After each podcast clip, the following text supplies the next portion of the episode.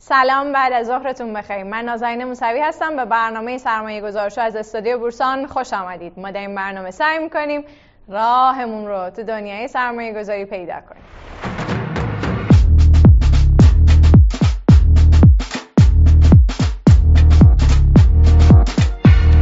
امیدوارم هر جا هستین حال دلاتون خوب باشه. امروز می‌خوایم در رابطه با صندوق‌های شاخصی صحبت بکنیم. همونطور که می‌دونید صندوق‌های سرمایه‌گذاری مناسب به افرادی هستن که دانش و اطلاعات کافی برای ورود به بازار سرمایه ندارن یا می‌خوان به هر دلیلی به صورت غیر مستقیم وارد صندوق‌های سرمایه‌گذاری و وارد بورس بشن. ما در رابطه با انواع صندوق‌ها قبلا صحبت کردیم، مثل صندوق‌های درآمد ثابت، صندوق‌های سهامی، صندوق‌های جسورانه و امروز می‌خوایم در رابطه با صندوق‌های شاخصی صحبت بکنیم. امروز همراه سهند جلال سهندی، مدیر محترم صندوق آهنگ کیان هستیم برای اینکه در این رابطه برامون توضیحاتی رو ارائه بدن. آقای سهندی، اولین سوال من اینه که به چه صندوق‌های شاخصی اطلاق میشه؟ صندوق‌های شاخصی همونطور که خودتون فرمودید یک نوع از انواع صندوق‌های سرمایه‌گذاری مشترک هستند که بیشترین شباهت رو تو این دسته‌بندی به صندوق‌های سهامی دارن. در حقیقت صندوق‌های شاخصی صندوق‌های اون چیزی که ما تو ایران داریم، صندوق‌هایی هستند که سعی می‌کنند رفتار شاخص کل رو یا رفتار شاخص 30 شرکت بزرگ رو تقلید کنند. این به چه معنی هستش؟ یعنی سعی میکنن توی انتخاب سهامی که توی سبد صندوق هستش سهامی رو انتخاب کنن که مجموعه این سهام در نهایت عملکرد شاخص کل رو یا اون شاخصی که سعی میکنن ترک کنن رو شبیه سازی کنه.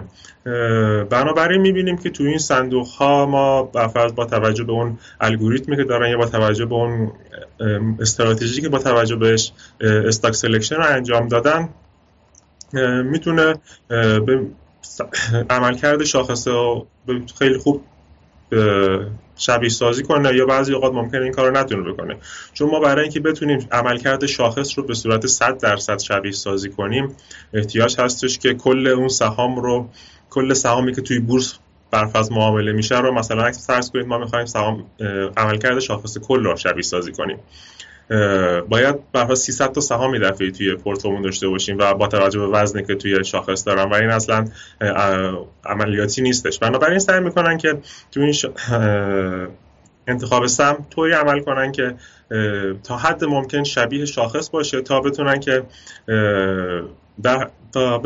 در حقیقت اندازه ریسک بازار بردارن و به همون نسبت عملکردشون هم شبیه کل بازار باشه. پس شما گفتین که در واقع 30 تا شرکت هستن که اگر این 30 تا شرکت تقریبا 30 تا شرکت هستن که اگر ما بخوایم عملکرد اینها رو دنبال بکنیم در نهایت میتونیم بازدهی به اندازه بازدهی شاخص بگیریم، درسته؟ نگاه کنید حالا 30 تا شرکت بزرگ عمدتاً چون شاخص ما شاخصی هستش که بر اساس وزنش به اندازه ارزش بازار شرکت ها هستش و مسلماً 30 تا شرکت بزرگ بیشترین وزن رو دارن، 30 تا سهمی هستن که بیشترین وزن رو توی محاسبه شاخص کل دارن. بنابراین اگر ما بتونیم یه پورتفوی تشکیل بدیم که بر فرض با توجه به وزنش توی شاخص کل پورتفوی ما هم تو این 30 تا شرکت وزن شبیه اون داشته باشن، میتونیم وقت انتظار داشته باشیم که یه عملکردی نه کاملا شبیه شاخص کل کنیم، چون بالاخره شاخص کل 300-350 تا شرکت توش هست، ولی میتونیم انتظار داشته باشیم که عملکردی شبیه شاخص کل داشته باشیم. درسته. خب یه مقدارم لطفاً راجع به سازوکار مدیریتی این صندوق‌ها توضیح بفرمایید. مدیریت صندوق‌ها به دو نوع هستش. یه مدیریت فعال داریم و که بهش میگن اکتیو منیجمنت و مدیریت غیر فعال داریم که بهش میگن پسیو منیجمنت. توی صندوق‌های شاخصی برخلاف صندوق‌های سهام پسیو منیجمنت داریم. توی صندوق‌های سهامی ما اکتیو منیجمنت داریم. به چه معنیه اینها؟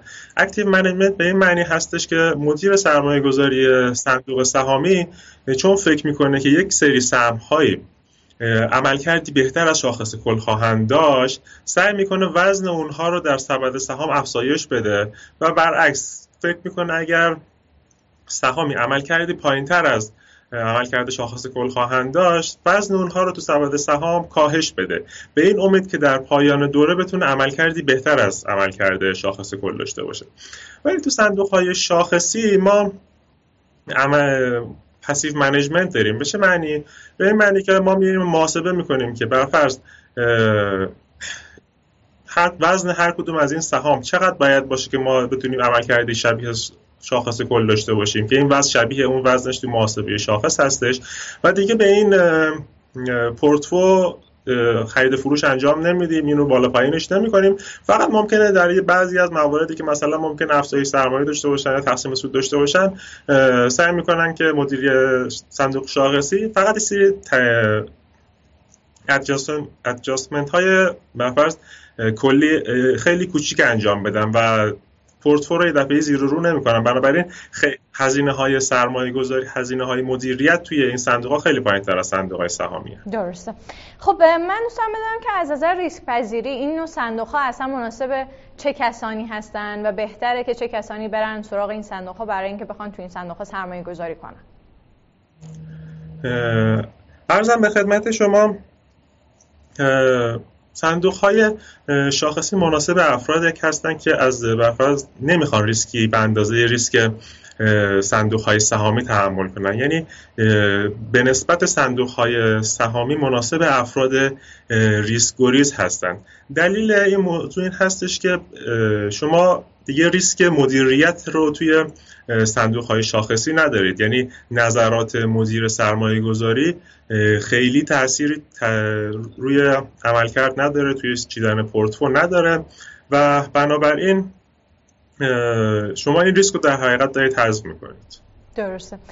میشه یه مقدار راجع به مزایا و معایب سرمایه‌گذاری در این صندوق‌ها توضیح بدین؟ مزایای این صندوق‌ها این است که چون برفرض سعی میکنه عملکرد شاخص کل رو شبیه سازی کنه، ریسکش پایین تر هستش، در حقیقت نوسانات کمتری رو احتمالاً نسبت به صندوق‌های سهامی تجربه میکنن دارندگانشون، و همچنین چون هزینه‌های مدیریت پایین‌تر هستش، هزینه کارمزد مدیر کمتری قاعدتاً باید بپردازن برای اینکه توی این صندوق سرمایه گذاری کردن. در نقطه مقابلش معایبش ممکنه این باشه که برفرض انعطاف پذیری این صندوق خیلی پایین هستش، یعنی چون وزنی هستش، اگر برفرض توی شاخص کل یک سهم بزرگی قیمتش بیش از اندازه رشد کرده باشه، مسلما شما تو صندوق‌های سهامی ممکنه اون سهمو بفروشید، برید سهمی که کمتر رشد کرده رو بخرید. ولی تو صندوق‌های برفرض شاخصی چون وزن بیشتری هم داره، وزن بیشتری از پورتفوی شما هم تشکیل میده. و عرضم به خدمتتون که نمیتونید این کار انجام بدید. و یه موضوع دیگه هم هستش که خب شاید توی رشدهای آنچنانی رو بالاتر از شاخص، یه عیب دیگه هم اینه که رشدهای آنچنانی بیشتر از شاخص تجربه نمی‌کنید شما. من حالا دقیقاً نمیدونم که تعداد صندوق‌های شاخصی ما الان چقدره، ولی فکر می‌کنم قبلا که یه بررسی می‌کردم مثلا 4 تا ما صندوق شاخصی داشتیم. خب اولا اینکه این سوال برام پیش اومد که چرا ما تعداد صندوق‌های شاخصیمون کمه، و این سوال برام پیش اومد که اساساً آیا اینها بینشون تفاوتی وجود داره و اگه من بخوام انتخاب بکنم باید بر اساس چه ملاکایی این انتخاب رو انجام بدم؟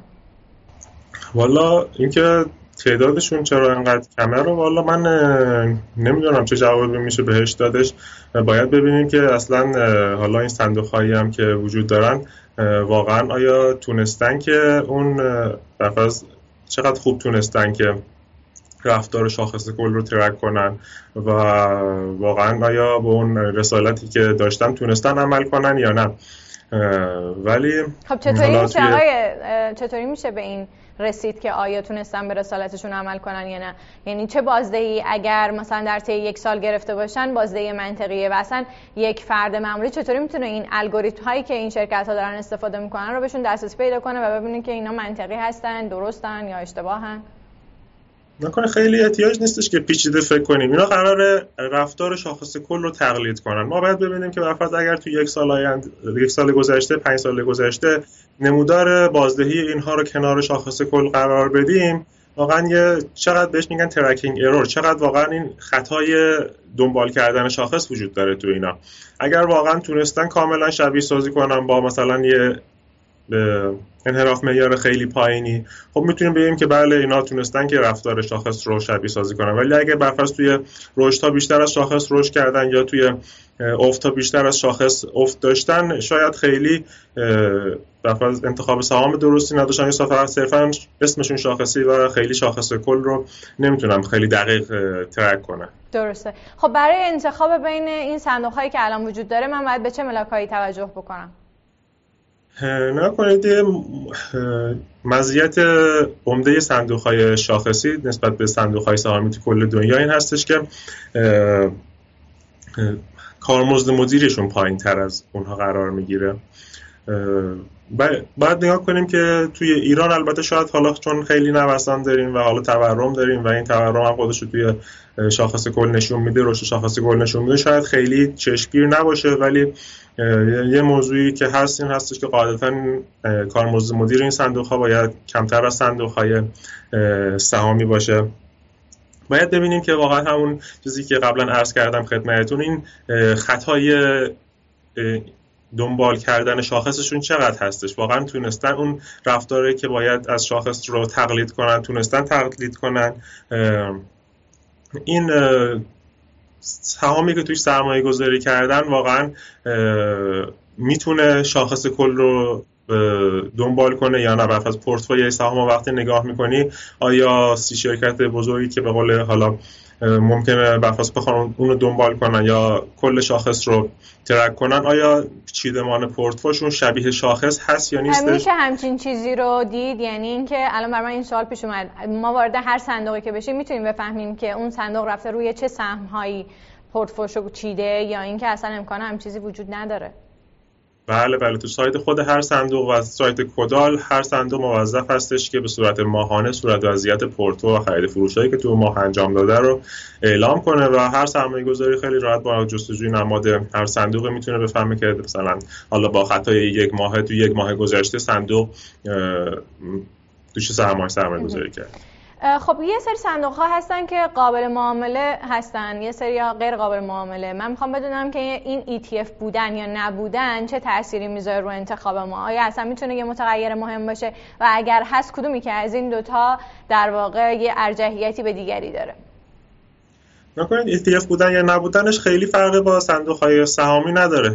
صندوق‌های سهامی، صندوق‌های ETF یه مزیتی نسبت به صندوق‌های غیر ETF دارن که حالا مثل سهم شما میتونید اونها رو تو بازار خرید و فروش کنید، احتیاج نیست به صندوق مراجعه کنید و هم فرایند صدورش هم فرایند ابطالش مثل سهم است. شما می‌خرید میتونید فردا بفروشید و از این لحاظ برای سرمایه گذاری که شاید خیلی بخواد کوتاه مدت نگاه کنن روی این داستان شاید ارجحیت داشته باشه. ولی خب حالا با توجه به اون بازارگردانی که احتیاج روی صندوق انجام بشه، معایبش هم میتونه این باشه که شما دارید یه هزینه بازارگردان میدید، کارمزد بازارگردان میده صندوق و همینطور ممکنه تو بازارهای خیلی سعودی شما مجبور باشید بالاتر از NAV با توجه به اینکه بازار هیجانی هست بخرید، یا تو بازارهای منفی مجبور شید پایین‌تر از NAV بفروشید چون بازار بازم هیجانی هست. و اگه قرار باشه تو شرایط فعلی اگه قرار باشه بین همه انواع صندوق‌ها یک سرمایه‌گذار خرد بیاد انتخاب بکنه، مثلا درآمد ثابت رو به روش باشه، سهامی باشه، جسورانه باشه یا انواع دیگه، شما به نظرتون کدومی که از این صندوق‌ها در حال حاضر نوع بهتری هستن برای سرمایه‌گذاری؟ نکنید ما نمیتونیم بگیم به طورت مطلق بگیم که کدوم صندوق‌ها سرمایه گذاری بهتری هستن برای سرمایه گذاری، چون بالاخره این صندوق ها هر کدوم نسبت به صندوق بر نوع صندوق دیگه یه مزیتی دارن که ایجاد شدن. اگر قرار باشه به صورت مطلق یه صندوقی بهتر از یه صندوق دیگه باشه، اینو صندوق دیگه باشه، خب هیچ وقت هیچکس تو اون صندوقی که بدتر سرمایه گذاری نمیکنه.